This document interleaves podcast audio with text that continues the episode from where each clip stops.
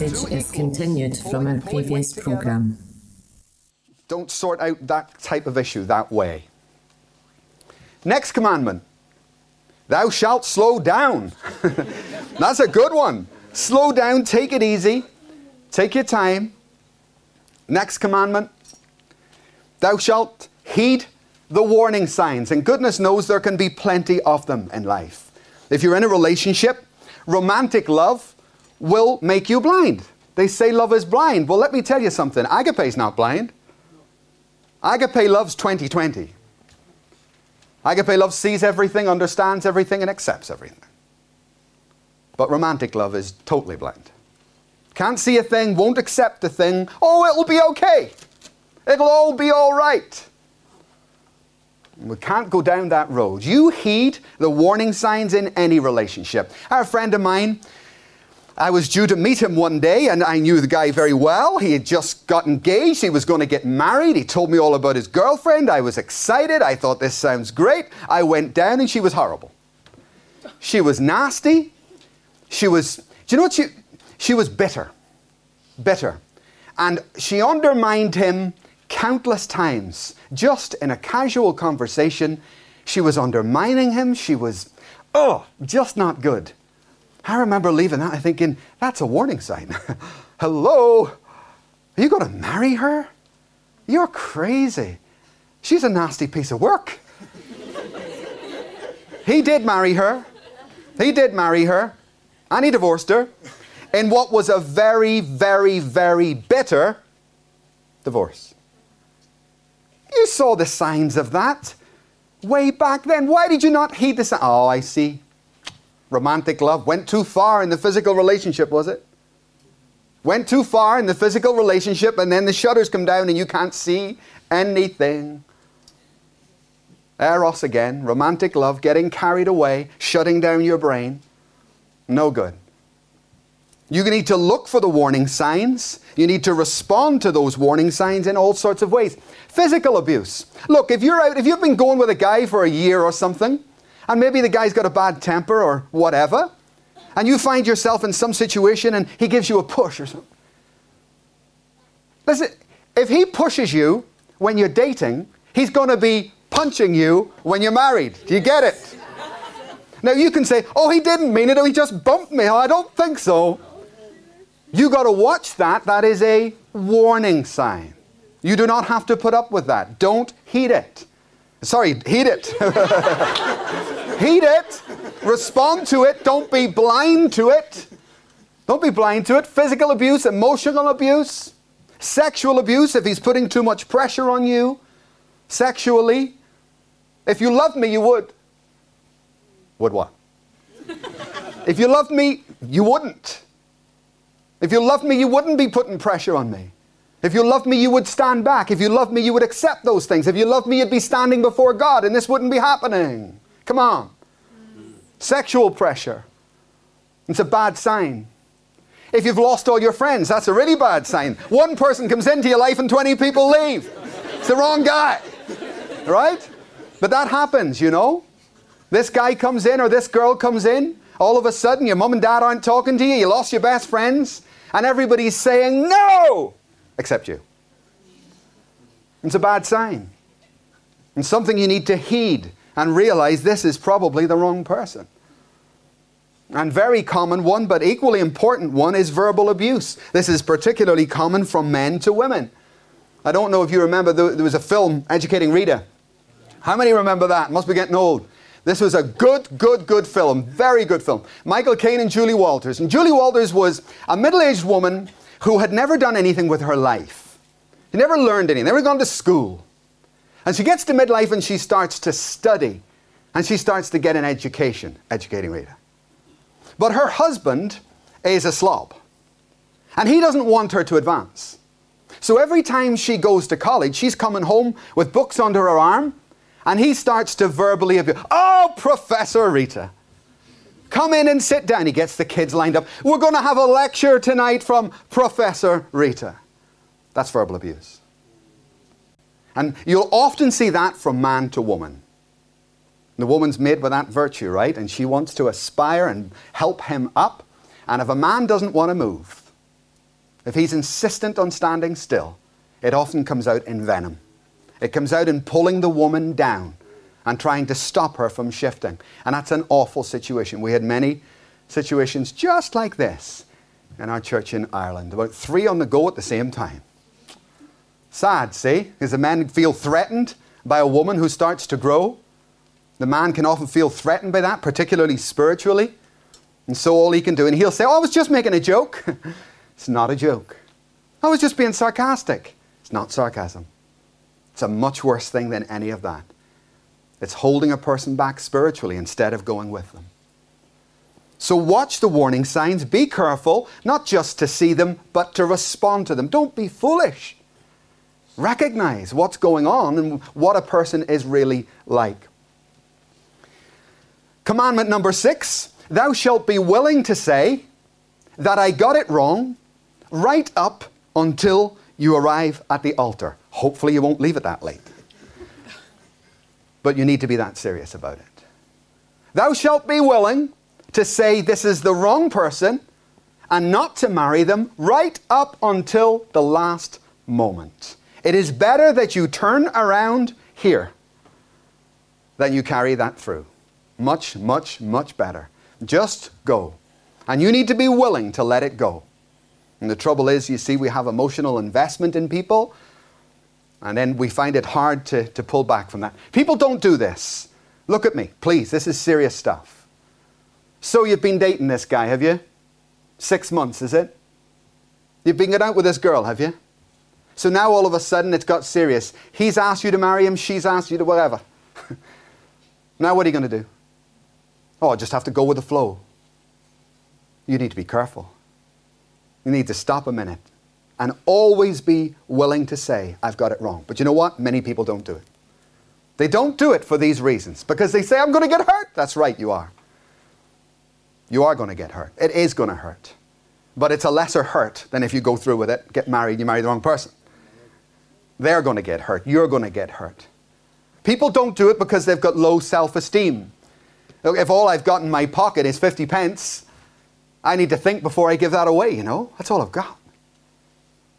And if the only person who you feel loves you, if that person you're saying, I have to give that away, that's a big decision. But it can be the right decision at that time. Sometimes you've got to let stuff go to receive the better. People don't go through with this because they think they don't deserve any better. Well, this is what God's got for me. It's sort of like the kind of like the guy I wanted, a bit. She's sort of like the woman I think, sort of like what I was praying for. Anyway, I don't deserve any better than this, do I? Do you know what? God has got a plan for you beyond your wildest dreams. And God will always choose for you a wife that you would never, ever choose for yourself. So much higher, so much better. Such is the nature of sin that it causes such a low self esteem in people. It's a major problem. And you can see it in their choices. You can tell a lot by a person by looking at her husband or his wife. A very great deal. You can tell what they think of themselves, you see, because of their choice. But if you leave that, God thinks so much of you that if you will only get your hands off and let Him do the choosing, you will be shocked and stand back and say, My God, I do not deserve to marry this person. My wife said that. She didn't deserve to marry me. it's a joke. you do not deserve to marry this person. God has got someone for you, a plan beyond your dreams. It depends how willing you are to let go of the silver to get the gold. You know, in South Africa, they have the pineapple plantations. And the pineapple's up in the trees there, and the monkeys come along, and the monkeys climb up and they steal and they eat, and it kills the crop. The way they deal with that, they get great big earthenware pots, heavy, heavy pots you can't pick up. And monkeys like nuts more than pineapples. So the monkey comes along, smells the nuts, looks at the, I'll have the nuts, puts his hand in the pot, scoops up the nuts, can't get his hand out because they've made it too small. Can't let go. If only let go, you could go. And the farmers come along with their guns and their clubs, and the monkey will not let go. and they're screaming, but they just don't seem to have it in them just to let it go and leave. Can't walk away.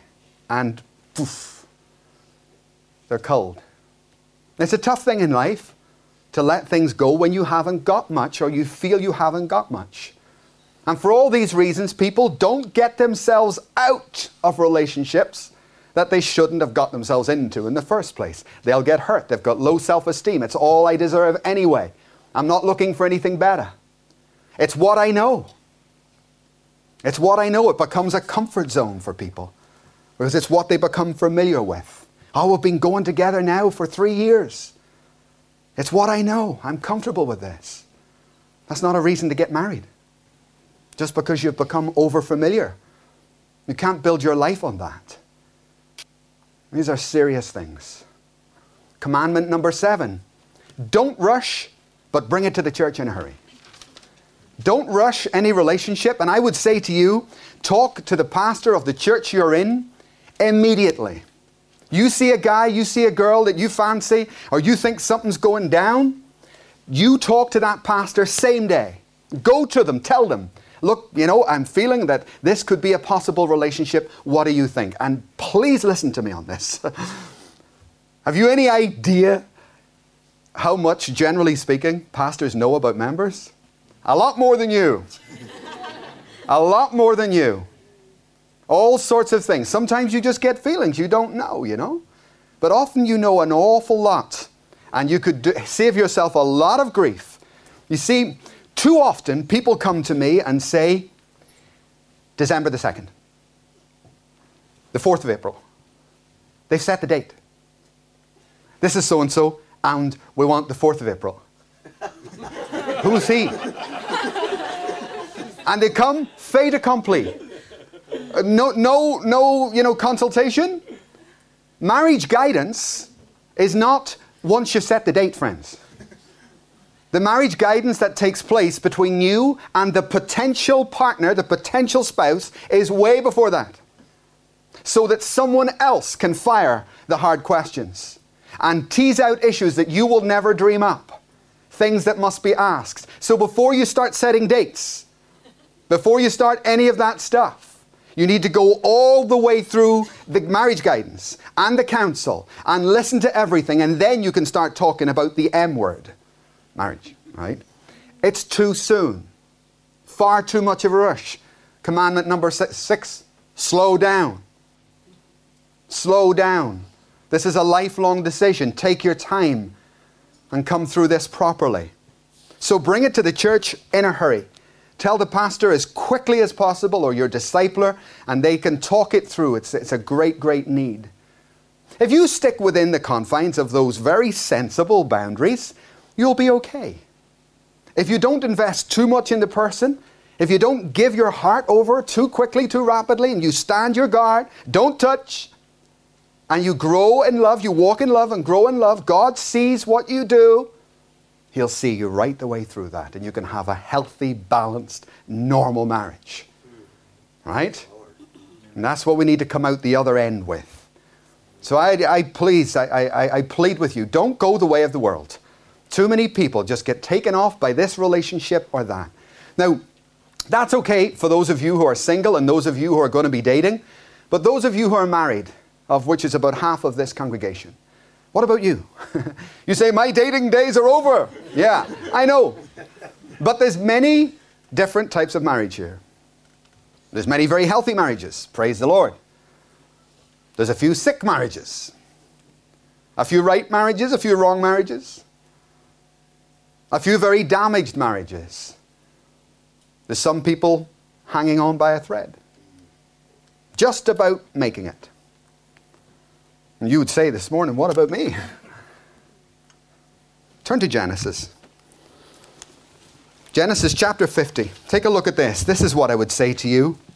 Genesis chapter 50, the last chapter, verse 19.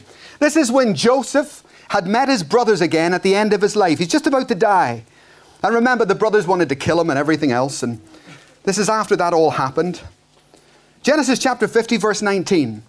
But Joseph said to them, Don't be afraid. To those of you who are married, listen, those of you who are married, whether your relationship is good, bad, whether you're just holding on by a thread, look at those words. Don't be afraid. Genesis chapter 50, verse 19. But Joseph said to them, Don't be afraid. Am I in the place of God? You intended to harm me, but God intended it for good, to accomplish what is now being done, the saving of many lives. So then, don't be afraid. I will provide for you and your children.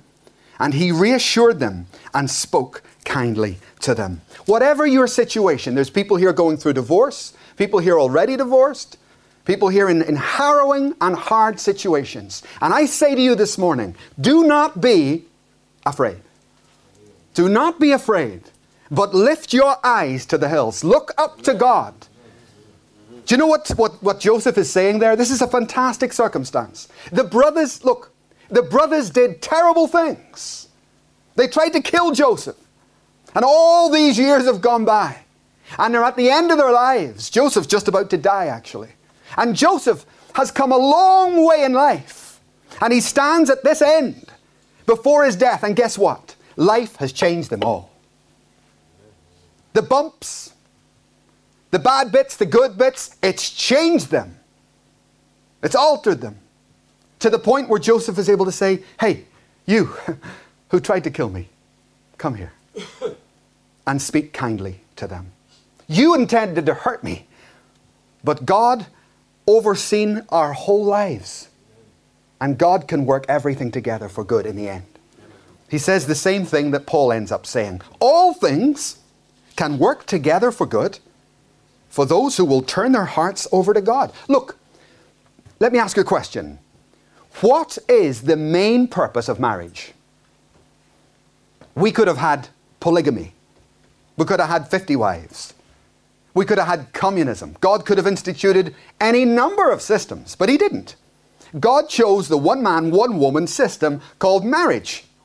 Why did He choose that? What's the purpose of it? Say, well, to populate the earth. Fine, that's not the central purpose. To avoid temptation, 1 Corinthians. That's right, but it's not the central purpose. The central purpose of marriage is very simple it's to make you like Jesus Christ. It's about Christ likeness. And nothing will change you more than marriage. Nothing. Nothing on earth. Nothing will cause you more joy, and nothing will cause you more pain.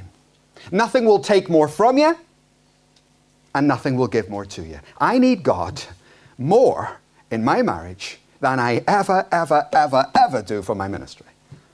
A thousand times more. And I have learned more through being married than I ever have learned in ministry. It's a completely different world. Let me tell you a mistake I made. Husbands, listen to me. When we got married, I was a full time pastor. I had no money. I was working in Dublin. And I took Jeanette out for a cup of coffee one day and I sat down and I had done what the best I could do for our future plans. And I sat her down. I said, Look, as a pastor, sometimes I get paid, sometimes I don't. And I can't offer you this or promise you this, that, and the other. I just can't do that. It's not possible in this job. So, what I want us to do, would you make a commitment to me that together you and I will sacrifice for the kingdom? So, you, we'll get married, but I can't promise you anywhere to live. I can't promise you this, I can't promise you that. All I can do is promise you I'll serve the Lord, and would you make that sacrifice with me? Because you're going to have to suffer in this too. And she says, um, Yeah, okay. See? So we got married. Now, it took, it took about two years of an awful lot of grief and poverty stricken. we had nothing. I was thinking, God, what on earth have I got wrong here?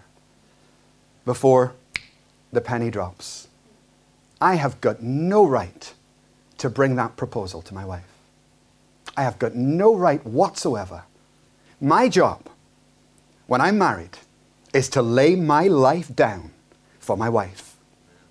That's my job. And I'm not exempt because I'm a full time pastor. It doesn't make, in fact, I should be an example because I'm a full time pastor. And I'm sorry for what I did in that commitment because it was a false commitment. I was putting ministry, actually, before my relationship to my wife. And I don't think God was very impressed. It may have looked good, it may have sounded good. But ultimately, God's ear turned and said, Excuse me, a husband should love his wife as Christ loved the church. And right now, Mr. McKeever, you're loving ministry more than your wife. Now, sort it out. It took me a long time to understand that. I need to honor my wife. I need to lay my life. Do you know Jesus said this one day? If any man does not hate his father, mother, brother, sister more than me, he is not worthy of me.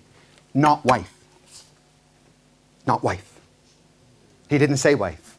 Because in another part of the scripture, he says, Husbands, lay your lives down for your wife. Love your wife, right? He didn't include it. And the wife, remember when Abraham was called to leave his family? Not his wife. He wasn't called to leave Sarah. Sarah would have gone with him. There's an important point here, husbands. and if you get it, it'll help your marriage. You are to love your wife. You're to put her first. You're to provide for her. And I'm not exempt because I'm a minister. And any of you, you're not exempt. I've got to serve her. And God's more interested in that than He is anything else. When I get to the judgment seat, there'll be this big, thick book with Jeanette written on the spine. and then there'll be this little thin book with my ministry written on it. Because God will be saying, Do you know what, Michael? Do you know who you are? You know the real you? It's not this one. It's not the one on the platform. The real you is the one with your wife, alone, at home how you look after her. That's you, actually. And that's the you that I'm going to start to judge how you cared for her. And Jesus has taught me very patiently to be a better husband. I'll give you an example of the practical lesson that I got taught not long ago. We were in Liverpool and everything got messed up. I was extremely busy. We were moving to Dublin. The furniture van was coming in like a week's time, and we had nowhere to move to. We had no home to go to in Dublin. It was a catastrophe for me. And I came back home. I'd gone on the ferry over to Ireland to, to get a house as quickly as possible. So I'm leaving, and I say, Jeanette, you better pray because we've got nowhere to live. I'm going, right? And she comes out and she says, Oh, oh, oh, listen, you know the type of house I want? I want a house with a window over the bed. A, a, a, skylight window that looks up so we can lie in bed at night and look up at the stars. That went down well with me. so, I can't remember what I said. But do you know what I said? I said something very dismissive like, What? Thinking about stars and windows and roofs. We'll be lucky to get a tent. What are you thinking about? I said, We're going into ministry. Woman, what's wrong with you? We're going to ministry. What you? And of course, listen, do you know what she does? Oh, it doesn't matter. It doesn't matter. It's all right. Just drop it. Didn't really need it. so I get on the ferry and I'm confused. We don't have anywhere to live, and my phone rings. And it's a person I know in Dublin saying, There is a house that's not on the market, but I think I can get it for you.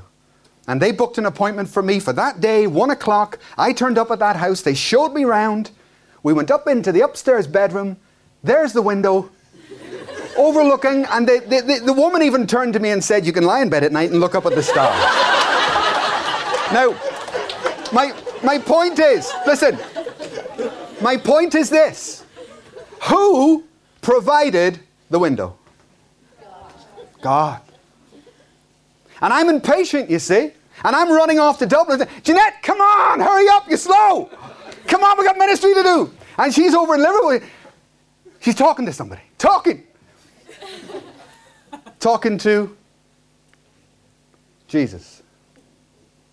And as I began my journey back, I suddenly realized that Jesus had something to say to me It's a bit like a headmaster situation. You, come in and sit down. I like a scolded schoolboy. I said, and Jesus really dealt with me and I needed de- dealing with. He says, What did your wife ask for? what did she ask for? She asked for a window in the roof, Lord. and what did you do? I ignored it. Why? Because I'm selfish, Lord. because I'm selfish, I'm letting myself off the hook. I'm trying to take the easy route, and that's not acceptable, Lord. And Lord, I thank you for teaching me how to be a husband. And I've learned this, friends.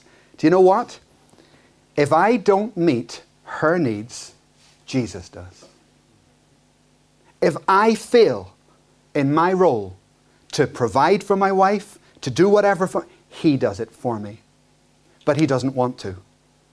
He wants me to learn from him and to, to grow in being a husband and everything that a husband should be. And that has been because I'm selfish. I'm focused on ministry. But to be honest, I'm just telling you the truth. I don't believe it's acceptable. A man ought to lay his life down for his wife. Then I'll talk to you about your ministry. I know that might be hard for some of you to swallow, but I have no biblical mandate other than that, what it says in Ephesians. And when that's in place, then I'm honoring God within that relationship. Then we can focus on what we do. Okay? Next week, we're going to continue looking at love in you, how you function in it, how it works. So please stay in prayer and stay safe, especially those of you who are dating. Please take home those principles and put them into operation. Praise God. Thank you for watching today's program. I hope you have been blessed and edified by what you've seen and heard. Folks, you can see how important it is for the teaching of God's Word to get out to the nations. I want to invite you to do something very significant for your life, and that is to become a partner with us here at Preparing the Way. You can go to our website there where you'll find a way in which you can join up with us and partner with us to take these essential teachings, essential truths out to the nations of the world. Thank you for watching and God bless you.